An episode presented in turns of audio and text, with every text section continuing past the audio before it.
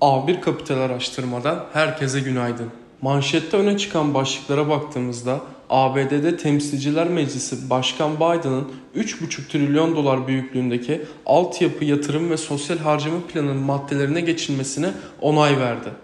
Japonya'da koronavirüs salgını ile mücadele tedbirlerinin koordinasyonundan sorumlu olan Ekonomi Bakanı Yasutoshi Nishimura olağanüstü hal uygulamasını 8 bölgeye daha genişleteceklerini duyurdu. Japonya Merkez Bankası üyesi Nakamura, Japon ekonomisinin güçlü küresel talebinin yönlendirdiği bir toparlanmaya doğru ilerlediğini ancak artan Covid-19 vakaları nedeniyle görünümün oldukça belirsiz olmaya devam ettiğini bildirdi. ABD'nin en büyük bankalarından olan Goldman Sachs ofislere dönecek çalışanların Covid-19'a karşı aşılanmalarını zorunlu hale getirdi.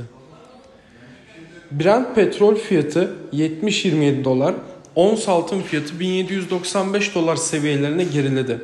Bugün Asya hisse senedi piyasaları alıcılı bir seyir izliyor.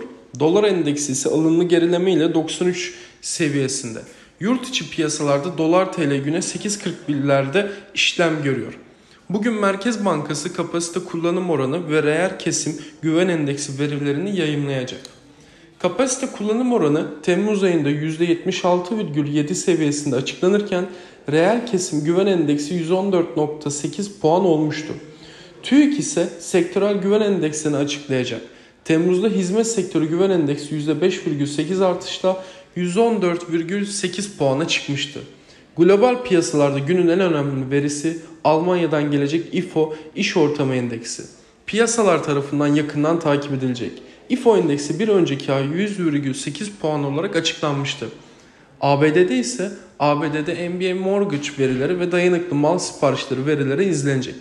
BIST 100'e baktığımızda 1463 desteğinin üzerinde 1470 seviyesi hedef direnç olarak takip edilebilir. Endeksin yukarı hareketinde orta vadeli periyotta güç kazanabilmesi için 1470 direncinin aşılması gerekiyor.